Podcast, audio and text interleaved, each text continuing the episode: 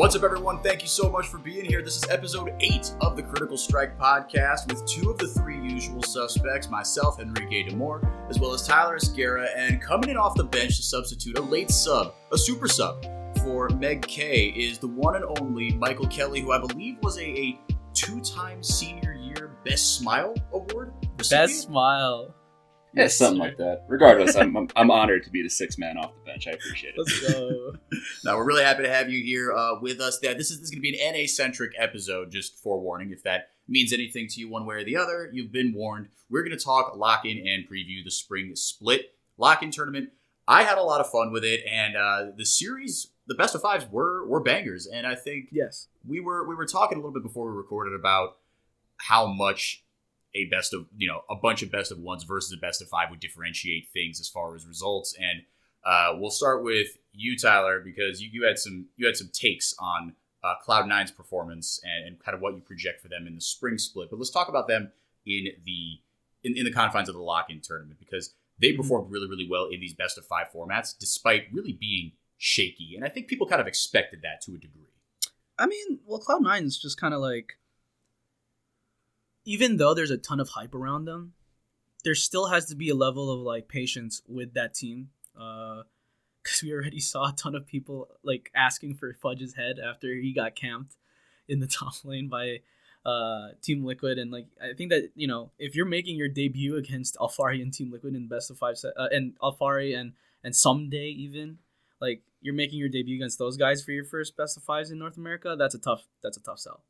Yeah, it's Uh, like the uh, it's like the feed the fish mentality. Uh, Urban Meyer, famed college football coach, that's that's the strategy that he would use. He would say, find the weakest link, ruin his day, and we're gonna win through that. And that Word. felt like kind of what happened to Cloud Nine.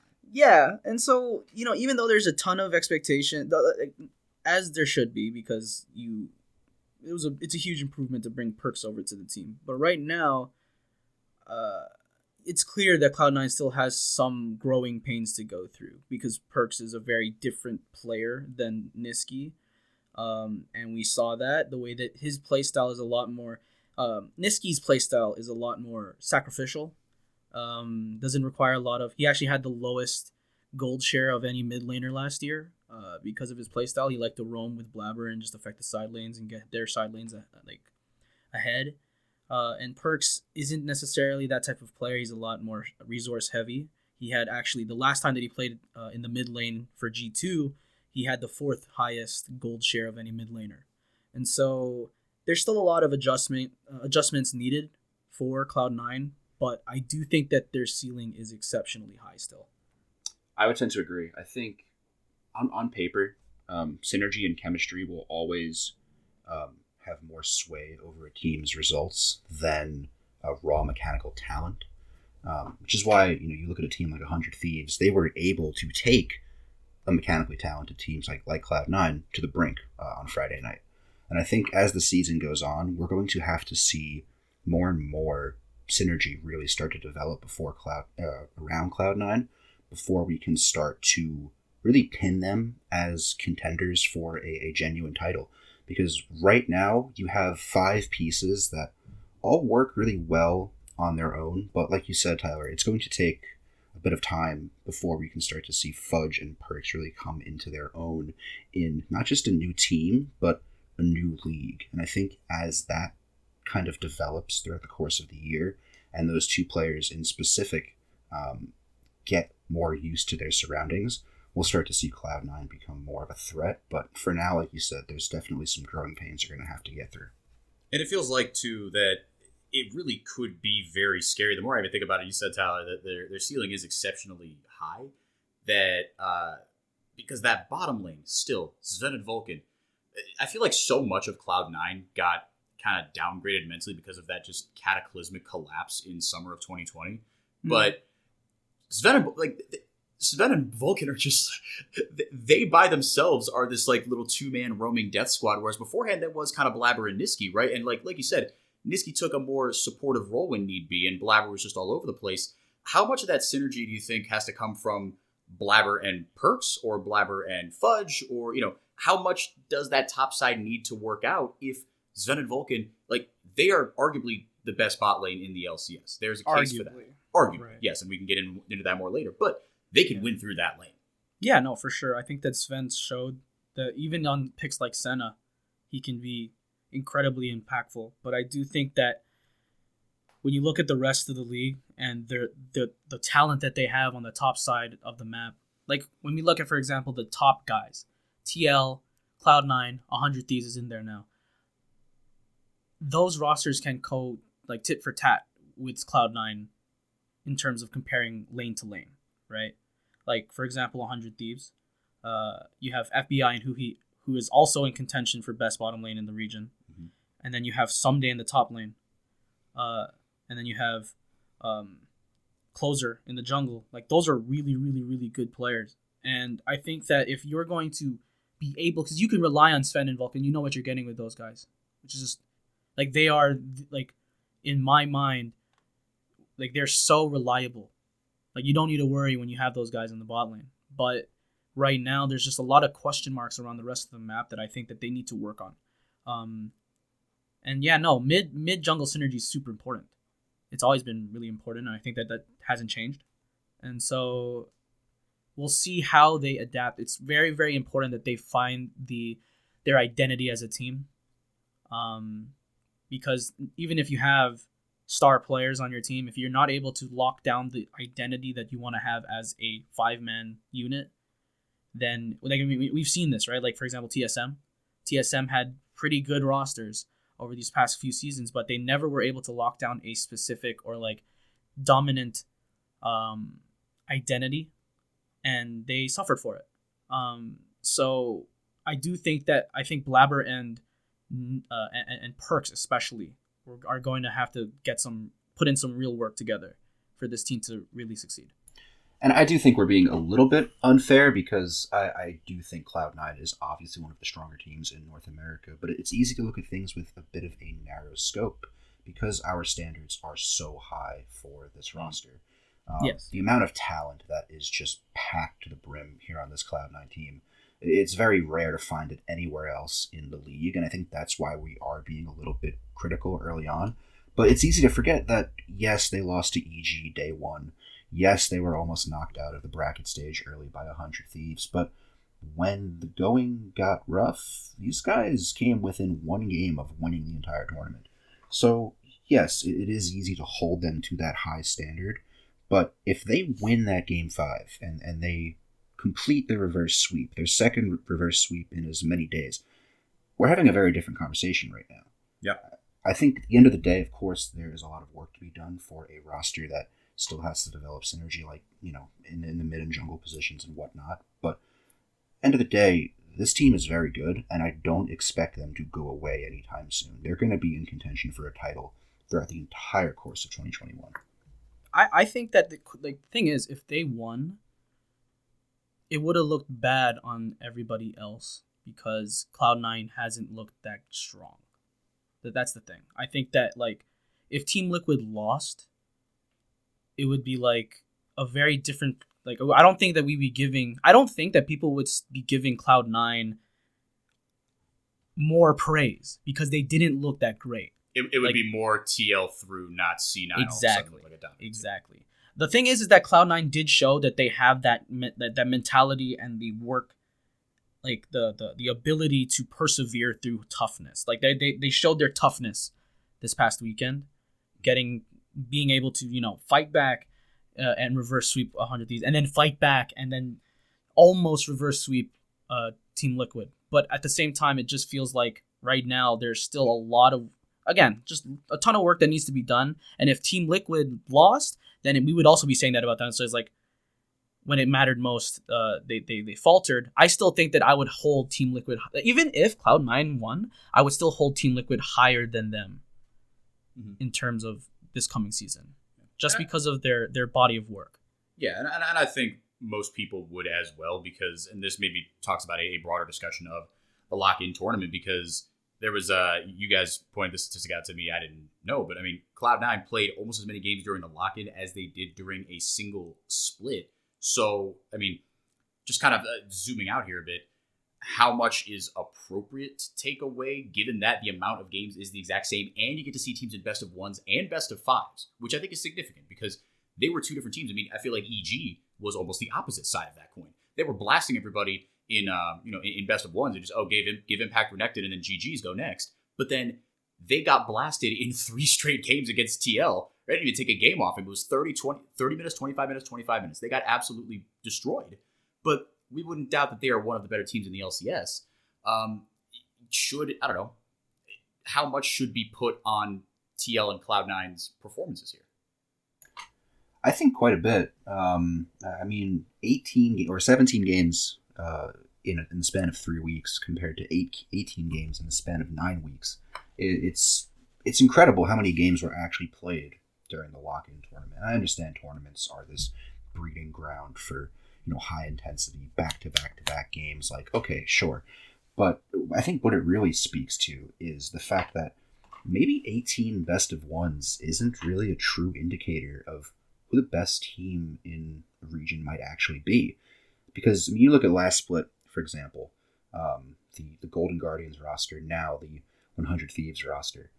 The Golden Guardians team really turned it on in that first best of five against TSM in that first round, and there were so many teams like that throughout the course of not just last year, but historically as well, who are a different beast in, in a bracket stage of a tournament. So 100%. comparing playoffs to, to regular season is almost becoming unfair because of this lock-in tournament when you are playing as many games in this one tournament as you would be throughout the course of a regular split. So I think the question now becomes well, do we just add more games to the season? Do we do we extend the LCS season or are we happy with where we are? See, the thing is, it's like this is kind of like a conversation that has been had multiple times, especially ever since you know we did have those um, multiple game weekends for teams and things like that. Like, Mhm. I think it just comes down to viewership. Uh, you add more games, which means that they're gonna have to do something to the effect of remember when we, they had the like the the A stream and the B stream. Oof, But- dark, dark days. Yeah, it, it was rough because some games would get like no viewership because it's a rough matchup. And you can't blame the fans for not wanting to watch like a bottom of the barrel type of matchup because no one wants to do that when you have like, for example, TL versus C9 or something. Mhm. No one's gonna want to watch that that matchup. Um, and so we need to f- factor in the fact that viewership is not going to be good. Like I feel like it's going to be good for the players because they because they get more practice and they get more play time and they get to you know just in general play a lot more, which is better for them on stage. But for viewership, I don't think it's going to be great at all. And so I don't know where the um, the focus is. I uh, it's clear that they want to make it a little bit more fan friendly, which is why they removed that and now are just going back to these best of ones. Um, but I do think that there needs to be an I, I and I'm not sure about what the changes need to be, but there needs to be a, a better discussion of balancing. I think that the lock in stages, the lock in tournament was really really good. Just Mm. playing more games in general for these players is really really good. Yeah. So and, and I think maybe this gets into a broader, maybe philosophical discussion about, you know, do you put do you pack more games into, you know, one weekend where a certain patch or meta might just skew results a certain way? Um, you know, how much weight should be given to the fact that okay, look, amidst changing metas and changing patches, you were able to, if the games are more spread out, this is more true. You were able to put together a more consistent body of work over a bunch of different versions of League of Legends, if you will, because the meta can so influence, you know, it can just swing certain teams into into the spotlight when maybe they don't deserve to be. Um, so I think there is something to be said about you know who's the best team. Well, it's the five players who can, you know, League of Legends is a team game, and that seems like an obvious statement. But the higher up you get, the more crucial that becomes, and communication or lack thereof has derailed. Uh, you know, and just, just team chemistry or lack thereof has derailed much better teams in much more spectacular fashion. Um, So I, don't- uh, just I, I kind of thought of this. What would y'all think of best of twos? But but but but but but, and, and maybe y'all know actually. Okay, but for, for, those that don't know, maybe that are listening, you would do best of twos, and it's like if you win 2-0, you get three points. If you split, you get one point apiece, and if you you know if you lose, you get 2-0, you get zero points, and it's like soccer where it's like just points tabulating up. I think Hmm. I think on paper the system that you just presented is a lot more, um, I, I guess, efficient at determining which teams are actually good, which teams are more dominant, which teams are more 50 50, and which teams are on the other end of the spectrum. But I think for the average fan, it's like like Tyler said, the, that that concept of being fan friendly. Mhm. Um, I don't think it comes across as something that fans want to keep up with. And really, I think best of series, um, and this is going to sound like maybe objective, but I think best of series are something that fans like to keep sacred. When there is a best of series, whether it's best of three or best of five or whatever, it, it screams high intensity, high stakes playoffs. Yeah. Right. And if you have a, a best of three or even a best of two on a week by week basis, and, and that's how you're playing your games, uh, I think it's fair to say that the average fan will look at that and go, well, if we're doing this every week, why is it special in the playoffs?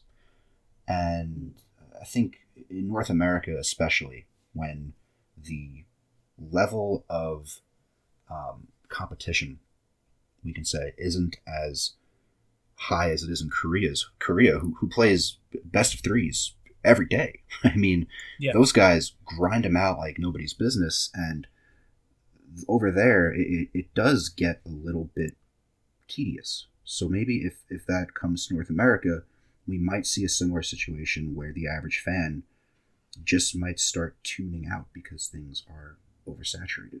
Believe me, I mean the three of us can, can sit here and absorb as much competitive League of Legends as possible. Mm. But for the casual viewer, they might start being drawn away from the product. I mean, don't get me wrong. Even us, there's gonna be moments where it's like, God, we're gonna be watching like Dignitas versus Golden Guardians for best of three. Like it, it that's the mentality that a lot of people will come with because it's like, why? You know, No, I agree. Like- Yeah. like why? And, Yeah. and, and, and this isn't to say that like these aren't worth it games to watch because I think it is worth it, right? You got a lot of young players that are trying to, their best and stuff, but And, and again, but, but that's the kind of stuff that you know uh, the casual fan probably Will not be as looking into, No. right? Like we're into it because we're invested in North American talent development, and like yes, we you know we we are paid to do to watch League of Legends to a certain extent, which is a wild sentence. I never thought I'd be saying when I was in college. that's that's a Word. whole different conversation. Um, but yeah, I mean, I, th- I think part of it is also cultural. Maybe to your point, Michael, about how you know I was going to say what do you say about to the LEC and LP, or LCK and, L- and LPL fans uh, because they do this all the time. But um, yeah, I uh, it might be just a bit of a a broader, more philosophical discussion because we're not the first ones to have had this, and you know, we did have course. this threes way back in the day, and there's a reason that we don't do it anymore. But anyway, um, moving on from the uh, the LCS lock-in. Oh, okay, kind of last uh, last little thing here. Tweet length response because we got to move on. Uh, do you think that it should be a, a trophy or a title if you win the LCS lock-in tournament? no. Hard no. no, Or no. hard no like like this is not even like you got teams that have like three like two two subs and stuff like no, no okay, no, but but no, in, no. in, in different years. Let's say you had like you know, but because it, was just like okay, like who who was able to develop immediately the best synergy? Because I think there's something to be for that. I think it's too early to give a trophy like that's just like a meaningless trophy that's like that's like a like it, to be honest I feel like a lot of players now it's like it's the beginning of the season people are still trying to like do stuff like I feel like a lot of people would think that this is kind of just like a meh kind of reward.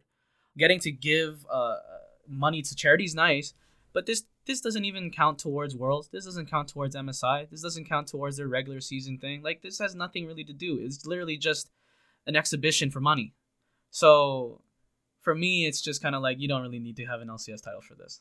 This Okay. is it's No. it's whatever. No, fair enough. This does feel kind of a like an appropriate sort of reward. Is you get a little, you, you can make it as important as you want. You get to give some money to charity. You get some money Yeah. for yourself. It's good. Uh, looking forward to this weekend though. Um, Mm. it's uh, it's it's the good, the bad, and the ugly. There are some. There are going to be a couple. You know, some some good matches. And look, it's you know, uh, it is a compressed season, so we are going to have everyone's going to play everyone eventually. But as far as how to front load a schedule, I wouldn't say this is a masterclass in how not to front load a schedule, but it's not fantastic. it's it's pretty uh first day is pretty bad well like like you know it's it's it, first lcs day i'm gonna tune in but honestly i feel like there's only one game like worth looking at uh in terms of if you really just want to get a banger there's, there's no banger matchups i don't think this first the first day. There's no bangers at all. So except for Evil Genius versus 100 Thieves. Yep, that's the one I'm looking at. And to be fair, I mean, maybe because it is you know Friday, and people are like, oh right, you know, new schedule. Now that it's not Monday Night League, it's Friday Night League. Like, and people are just freer on Saturdays in general. I, I suppose to be fair, maybe you put more bangers later in the week. I, I, I would tend to agree. I, I think, honestly, this first day of play, nothing really stands out, like Tyler said. I mean, obviously, I'm going to watch EG and 100. I'm going to watch them all, obviously, but I think EG and 100 Thieves, that's the one we're watching closely because those two teams really impressed in the lock in tournament. Yeah. Um, those were the two teams that rose to the occasion, played really well over the course of the last three weeks, and turned quite a bit of heads. I mean, EG in particular, not a whole lot of people expected them to make noise this early, but that team has really stood out to me as a potential, you know, title contender. Definitely, a, definitely a playoff contender. Yes. I mean, those those guys, the ceiling there is high, and I think they can really, you know, take a hundred thieves to the brink Friday night for sure. I'd be really interested to see how they how they bounce back one from you know the if they can continue kind of their their success in best of ones. Um, and is okay is week one going to be played on 11-3 or 11-2? Do we know that? I'm going to say most likely 11-2. Okay, because okay, then this will be more of a, a week two discussion, uh, because they won a lot of their games through you know impact just renecting all over the Just place. just gore drinking. Exactly. He- he was- he was- Are you sure? Are you sure that it's not going to be the gore drinker patch? uh, well, Gore Drinker patch is 11-3. Um, Yeah. so yeah, but, but I It's not. I- is it don't- confirmed that it's 11-2? I think LEC is 11-2, so I imagine LCS will be as Okay. well. Um, yeah, but he was to your point, Tyler. He was uh, he was gore guzzling. He wasn't gore drinking. he, he was gore. He was gore lining up shots and ripping them back. Baby. He was gore making horrible, horrible decisions your freshman year of college. Oh and. I will be interested to see how he can evolve from that because you know he showed versatility in his champion pool, and I think that's really exciting because on TL the knock against Impact was always oh he's on Ornn duty, he's on Shen duty, and he did those things Yeah. fine. But now they have. It- It's good to see that. Yeah, I was let on me a let me busted see him item. unchained. Let me see him without the ankle weights. I want to see him on these carries, just jumping into the enemy team, queuing in with Aatrox, and then healing for all of his health when he gets CC'd. Like when everyone saw him popping off, we're just like, oh, all right, top die. Like Yeah. it's like that. But once that patch comes in, we'll see what happens. I'm really excited to see how like the top lane meta will shift Mhm. without. Well, first off, I want to see if the the nerfs are enough. Because it went from 12% uh, active healing to 8 Mhm. It went from 12 to 8, and I think also some of it is going to be will impact Olaf a lot more because he got he got he got bonked uh, pretty good, but also like for example, Iron Spike Whip, right, the thing that built into Gore Drinker, uh, it is doing less damage to. It was just minions before, now it's minions and monsters, uh, or or Yeah. something to that effect. So Okay. um, I think you know clear speed for junglers that use that is going to go down a lot, but you know it's it's Gore Drinker's getting whacked, but also Sterak's is getting nerfed, Ravenous Hydra is getting nerfed. Sterak's is a big one too. Yeah, that exactly. That's the So- combo, really. I mean, those items put together is what makes that build. Of course, Gore Drinker is ridiculous by itself, but when you combine it, it becomes unreasonable. Like when you heal for like how much of your health and then have a shield that's just as big and it's suddenly like, wow, I'm not doing damage to him anymore. Well, Yeah, Yep. and I a guess lot this of, is my uh, life, gray screened. Yeah, actually, and a lot of AP top laners are coming, uh, are getting buffs as well, which is Mhm. I, I think is going to be really exciting. Um, I, I never thought I would miss Sylas so much. Um, but he, he's you know he can you can play him in three roles, and I think that is a sort of flexibility and, and diversity that's been missing from the meta. Uh, but I don't know any uh, any other games stand out to y'all as we as we move in here. Um, I would say for Saturday. So Saturday we wrote down a significant game as C9 TSM. I think that's kind of just like a classic. Classic. It's like C9 TSM feels kind of like the El Clasico of the LCS, Bro. where, you know, it's a banger every time. I like that. Um, yeah, and so I think that right now C9 to me looks a little bit more put together than TSM. Um, TSM, I mean, we've ex- we've we've discussed this before in previous podcast episodes that TSM needs a lot to, for things to like a lot needs to go right for them. Hmm. C9 they have three pieces that already are used to playing with each other and they have pretty good synergy and Perkz is Perkz is a Perkz effect uh, if he needs to, he can probably put some like a team in his bag for a moment. But TSM needs so much to go right just because they have five new players and a new coaching staff. Um, Lost is still getting into his own or growing into his own next to Sword Art. Mhm. Uh, Huni's Huni. You, you- it's hard to see where where he's gonna land when you flip the coin. Um, and you know, I think like when you look at it, they need to also that that fan base needs to be exceptionally patient this spring because I think that there's gonna be like if we think that Cloud Nine's gonna have growing pains, TSM's gonna have like growing like They're gonna have labor pains, dude.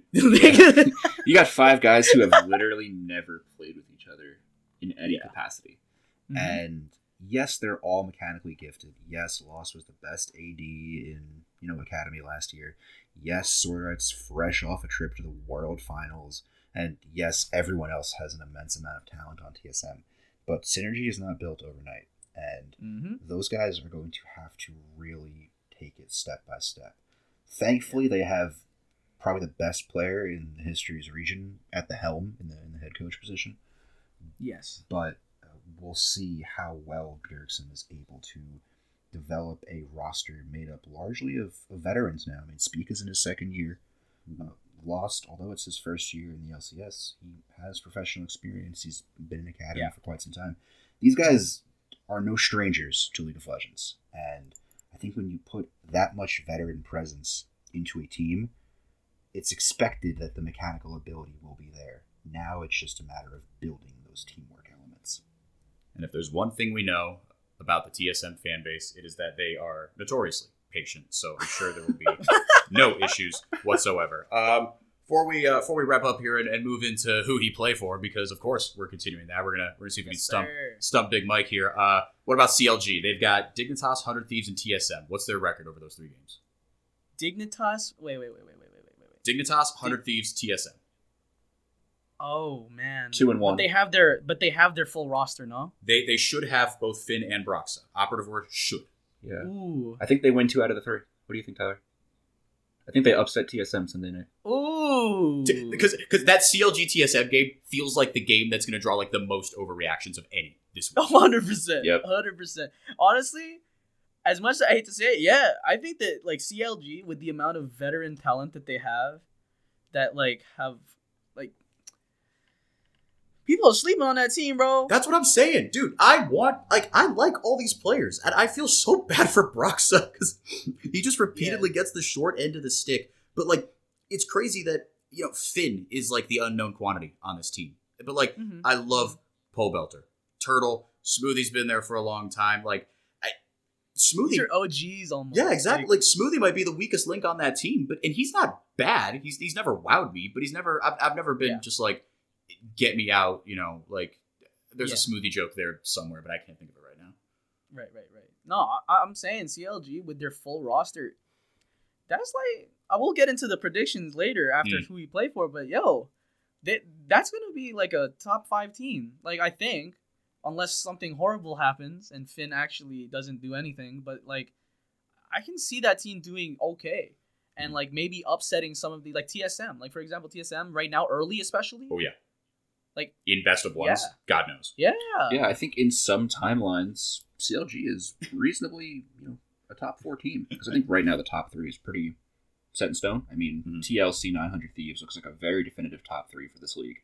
And that number four spot, on any which way, could go towards either, I think, EG, EG. TSM, or CLG. Mhm. I or think- FlyQuest.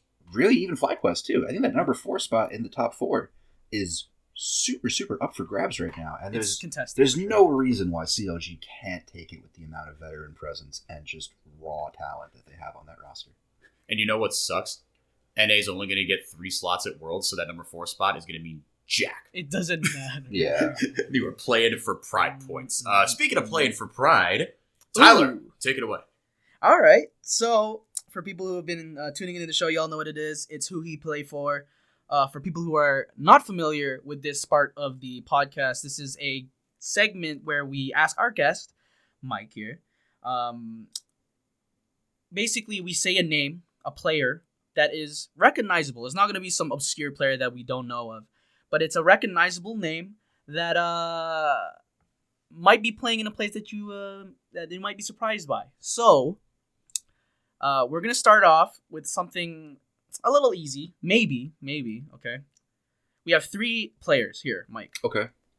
and I'm gonna say who he played for and then the player, and then you have to uh, you have to guess what team He played for. playing. Yeah, he played for. Exactly. Uh, you can get. I think like we we decided that half points are in order if you can guess the region or like the team at least. or That, whatever, that that's a very like we, we leave have it up the- to the the the team. you guys have a point system? Oh. Yeah, we do. There's half points in this. Has so- anybody has anybody swept and gone three for three? Uh, I don't no, think so. I think we've, not we've had yet. two out of three might be our best. Uh, Pab- Pablo Bloop. Yeah. Bloop got two out of three. Okay. Yeah, which we should have Uh, known better, honestly. Probably because he reported those. Hello. yeah, maybe. Honestly, Actually, true. not even lying. Not even lying. That's he probably reported on one of them, I think. We don't want to talk about it. We don't talk about it. All right, all right, all right, all right. So, let's go for the first one. Uh, we're doing the okay, okay. So first one is is a little bit easier. Should be. So Mike, who he played for? Bang. Afreeca Freecs. There you go. It was a it was a it was a gimme. Putting it was the a gimme. putting the free in Afreeca Freecs. yeah. Hey man, they had a 2-0 week last week. They are. Yeah. That's what I'm saying. Like They Mike, beat Mike is the T1. LCK guy, dude. They're moving up in Yeah. the world. Uh, all right. These next two though. Uh, where who he played for? Big. Man. My man, my man hopped in. He was so confident. Yo, Afreeca Freecs. Like Big. You mean the big member of the legendary Terry Leg- Terry Trump. legend, legendary hard and big bot lane Yeah. member? yes, yes. oh The no. legendary duo of Hard and Big. Oh no. Um is he still in NA? Uh, Yes. yeah, I can say that. Okay. Yeah. Um I don't think he's anywhere in the academy scene. Can't I can't I can't confirm or deny this. But we already gave you a pretty big hint with the. Was region. he he's still in NA, yeah.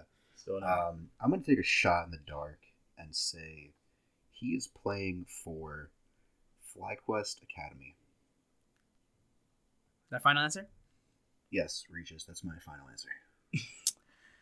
Survey said no. He is not on FlyQuest Academy. Uh, he is not in the academy scene. He is actually playing for an NA amateur team called A New Esports. Uh, yeah, Huh. that, that was my reaction to. Well, it's just si- silence. Oh, uh, yeah, well, is he still with Hard? Is that no? no, I think Hard is a coach now. oh, okay. I think Hard is coaching, if I'm not mistaken. I need to check later. I, I- I'll I'll check. You go. Yeah, yeah, yeah, yeah. Yeah. Check for me, because uh, like I was gonna say, for example, like uh, another one. Uh, this is the last one. Sure. But then I'm also gonna throw you some extra ones at the end, whatever. Uh, so who he played for? Mike Ruin. He literally just got signed. Mm-hmm. I just saw it yesterday, and I've already Yep. thrown it right out of the. I'm glad I wasn't In the only one one. year. oh In man! one year, out the other. Yeah, dude. literally. I saw he got signed yesterday, and Oh baby. I could not tell you who he played for because I saw his name and said, "Oh, I'm glad that guy has a job." And then Yeah. kept moving and then scrolled. and just kept moving on. I'm gonna say he plays somewhere in the. I'm gonna say he plays somewhere in the LPL Challenger scene, Wow, very specific. and Very specific. and So like LDL, you're saying? Yeah, yeah, yeah, yeah, the the minor leagues of the LPL. Um, and that's all I got. who who does he play for? Okay, so I'm actually um, can I guess? Can I guess? Sure. Yeah, go ahead. Is he yeah. is he is he signed to Rogue Warriors organization? very specific and very wrong. Okay. very specific and way off. He's actually playing. I was gonna give you a hint too. I was gonna say his teammate is Wadid, oh, but then that's probably not a. it is a hint. It, They're in the it. right? There he goes. Let's go. I couldn't tell you any more than that though. yeah. So that was the hint I was gonna give you. Uh, but you were completely wrong with the Road Warriors. I, I, Um, I appreciate that you gave such a specific answer. That's that's Yeah, that's yeah. worth like a quarter point in our not. Eh, no, no. Okay, no, never mind. It's not. he's in the wrong country. Stupid not- We're just because he's a buddy of ours doesn't mean. Like... No, he's with the All Knights. Well, good for him. I'm glad Ruin is finding work somewhere in the world. yeah. Um, and I, re- I hope to see him at the World Championship later this year as the All Knights takes Worlds 2021 by storm, inevitably. Frankly. That that All Knights team looks kind of nice though. They got some talent. Yeah, dude, I'm happy that Wadid is playing for a team. I Mhm. think that he was he still had a lot to Yeah, give. sure, Wadid in his prime was uh, a force to be reckoned with for sure. Yes, he's really good. But yeah, uh, so what is that? One out of three? One out of three ain't bad. One out of three. He ain't good. I mean, it's thirty three percent. So Yeah, I mean, uh, yeah. Look, if if if Bloop is the only one that's gotten two out of three, and like we kind of hinted our questions to like maybe the most knowledgeable guest we brought on here. uh, word. look, that's fine. One out of three legit ain't bad. Yeah. All right, we are going to take it to a, a quick break here, but when we come back, uh, we will make some uh, look a little further ahead and make some predictions that will inevitably come back to bite us in the butt, especially because we're going to put them on the internet and Yes, nothing baby. ever dies. Too early predictions. That'll never bite us in the end. Nope. Never have Nope. it, never will. We'll be right back.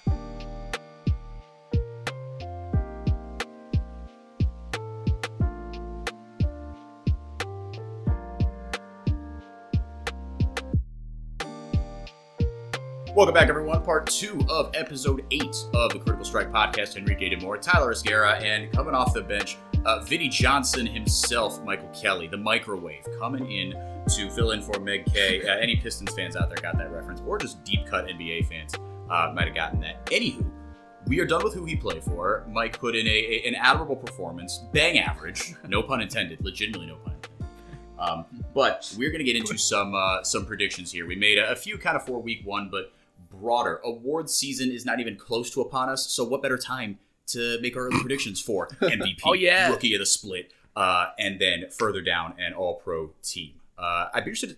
I, I know these are, some of these are going to bite us in the behind, but we we're relatively measured with our takes, I think, and I will. we're we're great. Yeah, you know what? You know We what are we're great. talking about, right? Haha. Yeah, I'm not going to make any caveats. Let's get into it. Um, Yes. All right, who wants to go first? And let's should we do uh, MVP or Rookie of the Split first? Let's do. Mm, mm, mm, mm, mm. Let's let's save MVP. I feel like that's That should be the last one. I that's think. why people tune into the show. Yeah, exactly. You know, uh, I think.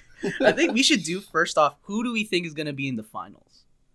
Oh, true. That's a true. good one. I completely missed that in the rundown. That is 100 percent on Yeah, me. Bad That's host. good. Yeah. Um, No, no, no. All right, so finals matchup and winner, and this is just spring split. Yes. Yes, yes. Alright, just so- the spring split. So who's going to MSI?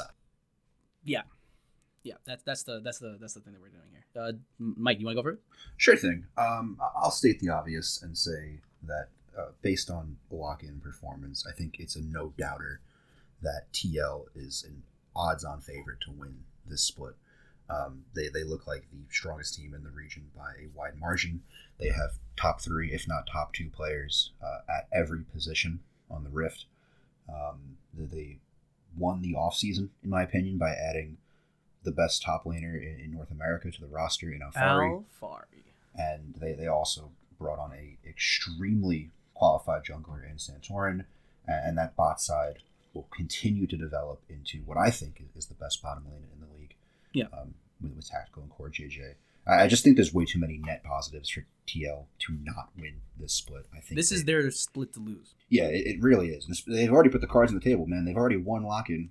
They already are, Mhm. you know, the, the preseason favorite. So go ahead, go out there and prove it. Yeah. As, as for who they beat, I don't think they come across Cloud Nine again in a, in a finals best of five. I think they'll actually come across hundred thieves. Um, Okay. Who will probably develop into a much stronger unit that can actually win the third game against C9 in the semis if it comes to that. But by the time the split comes to a close, but yeah, I think TL over 100 Thieves in the finals. Uh, we'll call it. We'll call it three games to two. Three games to two. Uh, shoot. I do agree. TL is going to be definitely there, um, barring like a massive collapse in the middle of the spring. But I don't think that's ever going to happen. I think they've already shown that they have like a level of synergy that most teams require a lot of time to gain, and they already look kind of like well-oiled machine type of team already. Um, 100 Thieves is a pretty good answer. I think that they've shown that. So, like, the reason why I think 100 Thieves, it's either going to be 100 Thieves or C9. And the reason why I'm leaning towards 100 Thieves as well is because they already have, especially in the spring when this season's going to be a lot about who can adapt and kind of adjust to each other because there's a lot of new teams kind of coming into the season. Um, that second spot is going to depend on who can adjust and adapt and create a, an identity for themselves first. So it's going to be kind of being the chase between C9, 100 Thieves, EG. I think that, and even TSM to a degree, maybe.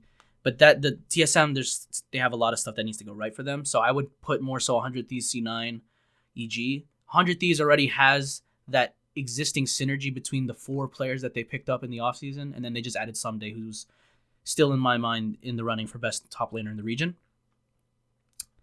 So it does make sense, and we saw their their highs in the lock-in. They were they looked incredible. Um, I think that straight up TL 100 Thieves is the matchup to watch in general for North America this season. Like there's so many explosive matchups across the entire rift like Ssumday versus Alphari, FBI Huhi versus like FBI Huhi versus Tactical Core JJ is going to be the most exciting matchup we're gonna see. Bar none. 100%. like, By ten minutes, they're gonna want to kill each other three times over. Like it's gonna be so stupidly exciting Yep. to see how those teams match up. But uh, yeah, no, I agree that it's like 100 days, maybe Cloud Nine, because in a best of series, we've seen what they can do, and if they're given Yep. enough time and Perkz, that's the thing, right? If Perkz can find his fit, or this team can find where he can fit best, and then he can start, and he gets a little bit more comfortable, because you can kind of see that he's not comfortable yet in this setting. Um, I think as soon as Perkz is able to settle into the to the team in the region, oh man, he's gonna do per- like he's gonna do Perkz things. I like he's gonna do Perkz things in the postseason, but I think that during the regular season is gonna be a little bit weirder because it's best of ones. Um, so we'll see. I might actually give it. Ooh, I might give it to Cloud Nine. Time is a time is a healer, and I think that the mistakes they made during this uh, this lock-in season, they're gonna be working on that a re- like a lot. So I might actually give that to Cloud Nine. I think it actually might be TL Cloud Nine again. it is it is going to be really hard. I mean, I think if you're yeah, I mean TL, like you said, because a lot of teams, it seems like a lot of the storylines for them are well, how do the new pieces fit in? And TL swapped only Alphari, and he has shown that he is a clear he, like he, he can be on an island, but not in the like stick impact on a tank, wait till 15 minutes, have him TP down for an objective every once in a while sort of way. Is like he's an island in the sense that leave him up there to dumpster whoever in lane, exactly. and he'll just join the team, and everybody else will be ahead, and they'll just roll up. through. Um, yeah, I, I think TL is the favorite, and I think. It, it, I mean, it, to, to you guys' point, I, I, while you guys were talking, I was trying to think of my way, you know, like reason my way into well, maybe EG and maybe, but like, it all depends on how quickly Cloud Nine meshes because I do think they have arguably a higher ceiling uh, than TL at the end of the day. But again, it's how long do they take to hit that ceiling? I think Mm. Summer Split is going to be a lot more, you know, telling, and I think it'll be interesting to see. I really, I really, really do think that patch 11.3 with all the buffs to AP top laners, the nerfs to the things that are dominating the meta right now, is going to show who's just abusing champions and who's actually a more Mhm. cohesive team. And Yeah. this is a compressed spring split, right? Uh, Yep. It's the same amount of games, but it's double round robin over the course of six weeks. So that's also fewer patches to, to mess around and get, you know, BS results on because of one busted thing, right? So I agree. just just given that, I do think that there will be sort of a, uh, yeah. I mean, I I- do think it'll be. Uh, I'm gonna say Cloud Nine. Let's Uh, go. Yeah, I think it. I but that's hard, right? Because I mean, Hundred Thieves look like a bit a bit more of a, a proven commodity right now. But look, they did just lose a best of five to C9, um, and that is how it's going to be decided. So I mean, the, the, the thing though is like, what I don't want to see is that is the question that I want answered as the season goes on is is 100 Thieves just good because like good right now Mhm. because they've played so long together? Because I want to see them against teams that have gotten to play with each other a lot more, and I want to see them play against teams that have kind of figured themselves out a lot more. Because I feel like right now they're kind of ahead of the pack a little bit in terms of building synergy. Um, so so for me, I think that like for example, 100 Thieves, I think they're gonna win a lot of games in the beginning of the season when people are still trying to figure themselves out.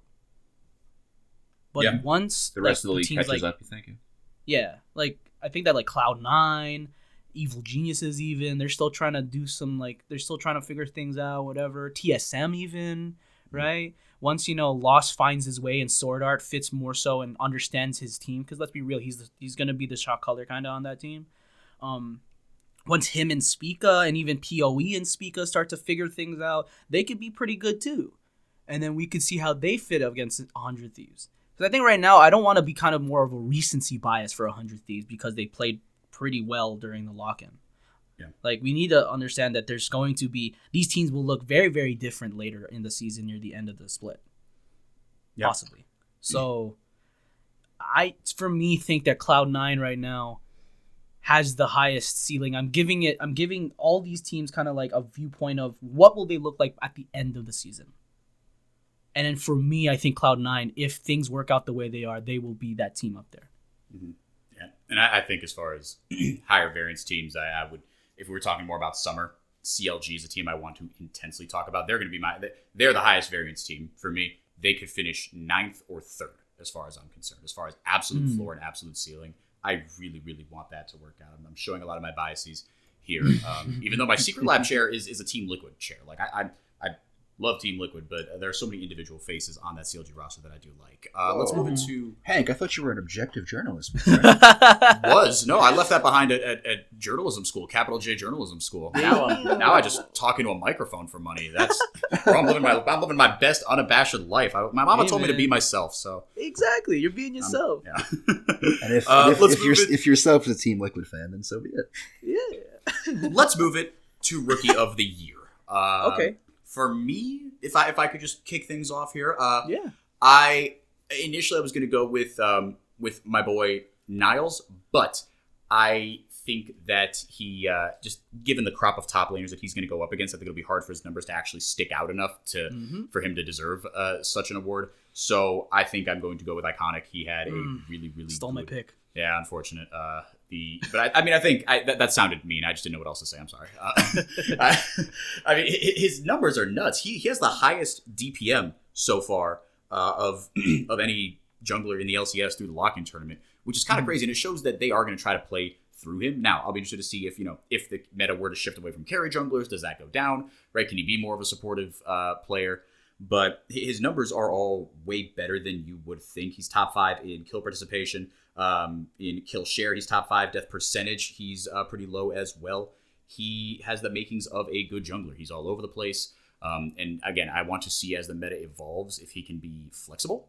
But Mhm. that's that's a question for a little later. And I think he's shown enough to where I, I don't see anyone else overtaking him.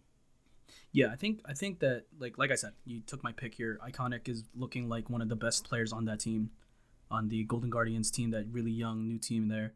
Um, you know, is this going to be a case of a good player on a bad team, therefore his his performances are elevated because it's on a, a team?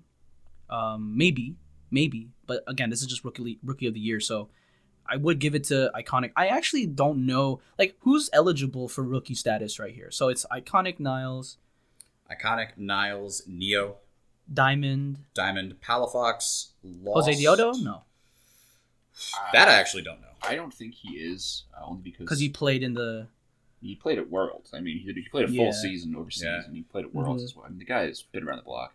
it's one of those things that like because in conventional sports he would be considered a rookie right because like ichiro he played Yeah. almost 10 years in japan but his first year in the mlb he was already a lord and he's like oh yeah one rookie of the year it's like okay well does this count? No. yeah um, so i actually don't Um, know but I, but I think you're right i don't think he would count as a rookie and i, I think nor should he what about Lost? Um, i think lost would count as a rookie I, Lost would count as a rookie. Does he? Because he had a stint with Echo Fox. He was a starter on Echo Fox. He has he has played in the. I LCS, forgot about so that. I don't. I, I no no. He's not a rookie. He is not a rookie. never mind Uh, uh, I Siligo mean- wouldn't No, Sligo's been around. Yeah, Saligo's played in the LCS, right? yeah yeah he, he was on 100 thieves for a while It, it's it's tough because they don't really explicitly like tell you who's who's a rookie and who's not, especially with all of the Oceania imports coming in. Mm-hmm. It's tough to Yeah. get a clear look at exactly who's getting their first shot. I think right now that the bona fide rookies to watch are Niles, iconic, and really you can throw in some other names across the board if you want to put like I don't know, does insanity count? I don't think so, but like Nah. No. I mean, there's Palafox? Pa- yeah, like Palafox, Diamond, and Johnsun. That is a very green bot side. Yeah, it's it's tough to say like who exactly is a rookie because there isn't a whole lot of clarity regarding uh, service time rules and um, international experience rules. So, I I, suppose really, that's, that's definitely something that we could have at least done a cursory Google search before. but- oh well, here we are. yeah. Um, you know what? FlyQuest in general, I think, is gonna be the one roster that I'm not looking at to win, but I'm looking at to see how they develop. Because those guys are really talented. They were really talented, and they showed off really well during the their academy seasons. Mhm. Uh, like Palafox, Diamond, uh, Johnsun. Like these are guys that have shown that they have really, really a lot of potential. Um, and Licorice is very vocal about the game. He's a pretty good leader, I think. Uh, Josedeodo has plenty of talent. Um, I want to see how those guys develop. I don't know if they'll be the ones to win Rookie of the Split in terms, uh, Rookie of the Year in terms of Palafox or Diamond, but I think that that team as a whole has a ton of potential, a ton of potential. I think that Licorice is a really good leader, which is why I think, and, and that's one of the biggest things for me is if you're gonna make a team like this, you need to have a veteran presence that is ready to basically mentor them into the LCS. Um, because FlyQuest and Golden Guardians are our two basically green rosters. Yeah. Um, I and I think that Licorice is going to be a better mentor. I'm doing air quotes mentor than Stixxay. Uh, I think. I think. Um, so, but I do think that Icon is going to be the rookie of the year, right. just out of straight talent and his situation. Michael, any quick shouts for rookie of the year before we move to All Pro? I'm right there with you guys on iconic. We've talked about it uh, a little bit, but I think, yeah, just mechanically speaking, in terms of raw talent, he's he's the player to watch. I think he developed immensely in the collegiate scene, and he's bringing a pretty strong amount of firepower to a Golden a Golden Guardian Golden Guardians roster that is in serious need of firepower. Like this roster is playing with house money all the way, and the more chances that a guy like Iconic has to just show off how high his ceiling can be, the better. I, I think right now, yeah, he, he's my pick for Rookie of the Year just because of how talented he actually is. Yeah, and you, you can do a lot with raw talent, and I think with the rookie aspect of it as well, I think the, the voters uh, would take that a lot more into account um, because your numbers are going to be smothered if you're on a crap team, but you are a, a rookie that's popping off. Not the Golden Guardians are necessarily a crap team, but they, they they might be. Anyway, let's move it to the All Pro team, a team that would objectively not be crap. Um, let's let, Rubbing my here. hands. Let, let, let's start with support. Did anyone put anyone other than Core JJ? No, he's my guy. Yeah. There's no there's no discussion there. No. Okay, wonderful. Uh, ADC. Mm. Who wants to go first here? I mean, I put Core JJ's lane partner. Yeah? Yeah, I think Tactical is gonna gonna emerge as the best AD, the succession, the successor to uh, the throne that was abdicated by Double Lift. Mm. The new face of the role. I got high hopes for Tactical. I do. Yeah, I, I I think, think, he- that's the easy answer. Yeah, it's I, I mean, I, I think he very well could, and I think he'll probably end up with better numbers at the end of the day because I think he's got a better support than my pick, which I think if you're just judging off like who's the better just AD carry, I think it would be FBI. Um, and I'm mainly saying I'm, that, I'm there with you. yeah, because I, I think, and uh, again, I think TL will go further than Hundred Thieves. They'll, you know, they're they're going to do better. They're going to get two more two v two kills, but that's because Core JJ might be the best player in the entire LCS, and your your support is half of. Let's say something extremely insightful. Your support is half your bot lane. Freaking a. Yeah, Um, but the uh, no, I, I think as far as just pure raw like FB like mechanical talent, um, I think I think tactical could get it absolutely, but I think he gets a lot of help from Core JJ, and that's not to take anything away from him because part of being a good AD carry is knowing how to work with your support. And especially, you know, like the, the journey that those two have been on and how much Tactical has developed under a literal world champion is not to be taken away from. But I just think, on the whole, FBI is doing more with less. And again, it's not to flame Huhi. He's just not core JJ, and that's not an insult. Yeah. Uh, let's not forget Zven though. Like yeah. Zven, as much as we love to talk about our young guns, hey, Zven is still here. He's still like man, like even on picks like Senna in the lock-in tournament, this guy's picking up pentakills, and so, dude, Zven, like I, I love talking about tactical. I love talking about FBI because they're the they're the future of this league. But Zven is still kicking strong on a really, really on paper strong Cloud9 roster. And I think by the end of the season, if Cloud9 is able to get their ish together, Zven's gonna be up there for ADC of the year. Of this of the split, I mean. Like So I think that I, I agree. Not to mention, he's reunited with a mid laner in Perkz who he had synergy Mhm. with a Yep. lot in the past. and, Mithy his as head a coach. His head coach. is- uh Rainover's the head coach. Smithy's a Smithy's Sorry, the Myth, position. Mithy is the positional coach. You're right. Yes, sorry. but yeah. even still, yeah, I mean, like- yeah. you're nice and comfortable. You got your boys, right? Yeah. If you're able to really get your like like if you're really able to ramp up as the season ends, yo, I'm saying Zven's gonna take it again. He he's a he's still really really good. yeah. So So you know, are, are our top three in some order Tactical Zven, FBI? if we're if there was one, I I would say Fir- yeah. First, second, and third team. Yeah, yeah, Right. yeah. I think it would be. I think it would be tactical Zven FBI. Realistically, um, yeah, Right. yeah. That that looks pretty accurate to me. All right, into the mid lane. Uh, Perkz. Hmm. I mean, that feels like the easy answer, but I mean, It is the easy like, answer, but yeah. but I also think this is the one that could go the most, like the biggest variance, because again, it's what are you looking at? Is it is it straight results? Is it just stats? Is it you know how much help are they getting from their Um, junglers? How much do you weigh that, etc. What do you what do y'all what do y'all think? I, I think I think just straight impact on your team. Mhm. Um, And that's why I put Perkz because I think he has so much value, right? In terms yeah, of if he ints, it's going to be rough, and if he pops off, they could win the LCS easy.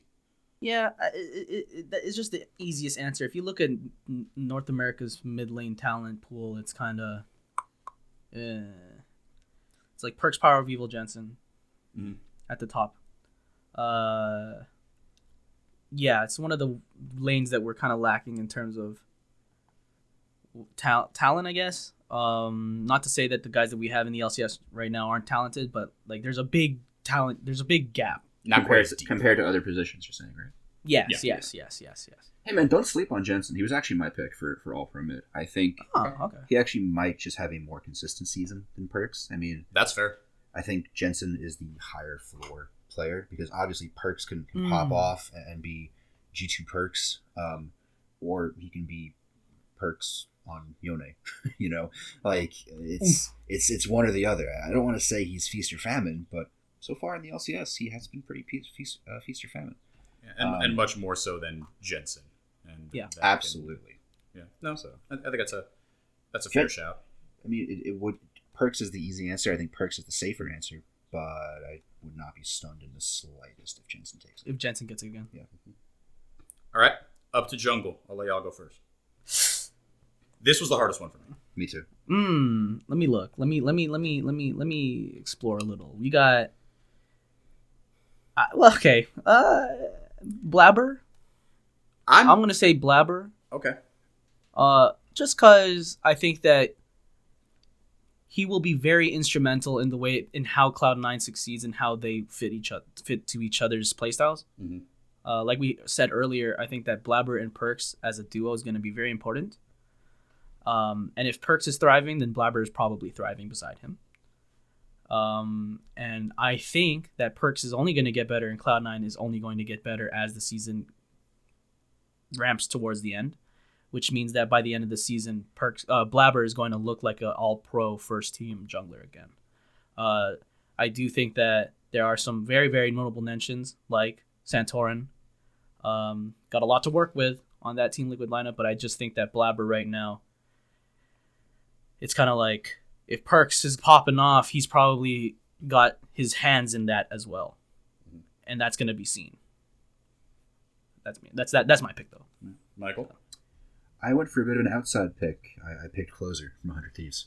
Mm. Um, I think when 100 Thieves wins, it's because of the old adage. That's because the better jungler wins. And if Jungle difference. if if Closer is winning, 100 Thieves is winning. And I think 100 Thieves is on pace to win a lot of games in 2021. Um, and a lot of those wins will be at the hands of their quickly developing jungler. Um, I mean, Closer's been around for a while, but in, in terms of just getting used to the league, we, we've seen him really ramp up his ability to, to outshine a lot of the LCS's native junglers um, last year and even thus far here in the early stages of 2021. I like Closer a lot. I think he has a strong, uh, a strong ceiling. I think he's one of those players that can really just pop off and make the big play more so than other junglers can. But I, I do have my faith in Closer to win the All Pro title at the jungle position. Uh, and I will say Spica. Um, I'm going to say Spica for, uh, for for kind of the same reason that y'all for the same reason that Jensen was chosen. A little bit higher floor, um, but I still think as far as balancing the impact on just again this is a TSM roster. It's going to be kind of mishmash, and when you have a mishmash roster, the guys that hold it together are the jungler and the support. And I think Speak is going to have a very very consistent split because he showed that again on a he, he took the cursed chalice, the TSM jungle spot last split, and he performed his uh, his his little brain out. Um, Hmm. I think he was wonderful. Um, Interesting. All right, and then wrapping it up here because we are we are running uh, high on time here. Top lane, uh, Alphari or Ssumday? I, I said Alphari. Alphari. Should, bro. should we all just oh, say Alphari on three? Yeah, Like, Al- Alphari on three. Yeah. Three, two, one, two, Alphari. three. Alphari. All right, that was horrible. no. Yeah, that was really bad. And on that note, I think that's where we are going to wrap it. Thank you all so much for tuning into the eighth episode. That was the worst note. To, that was Wait. the worst note to wrap. we had a on. great episode, and then we just.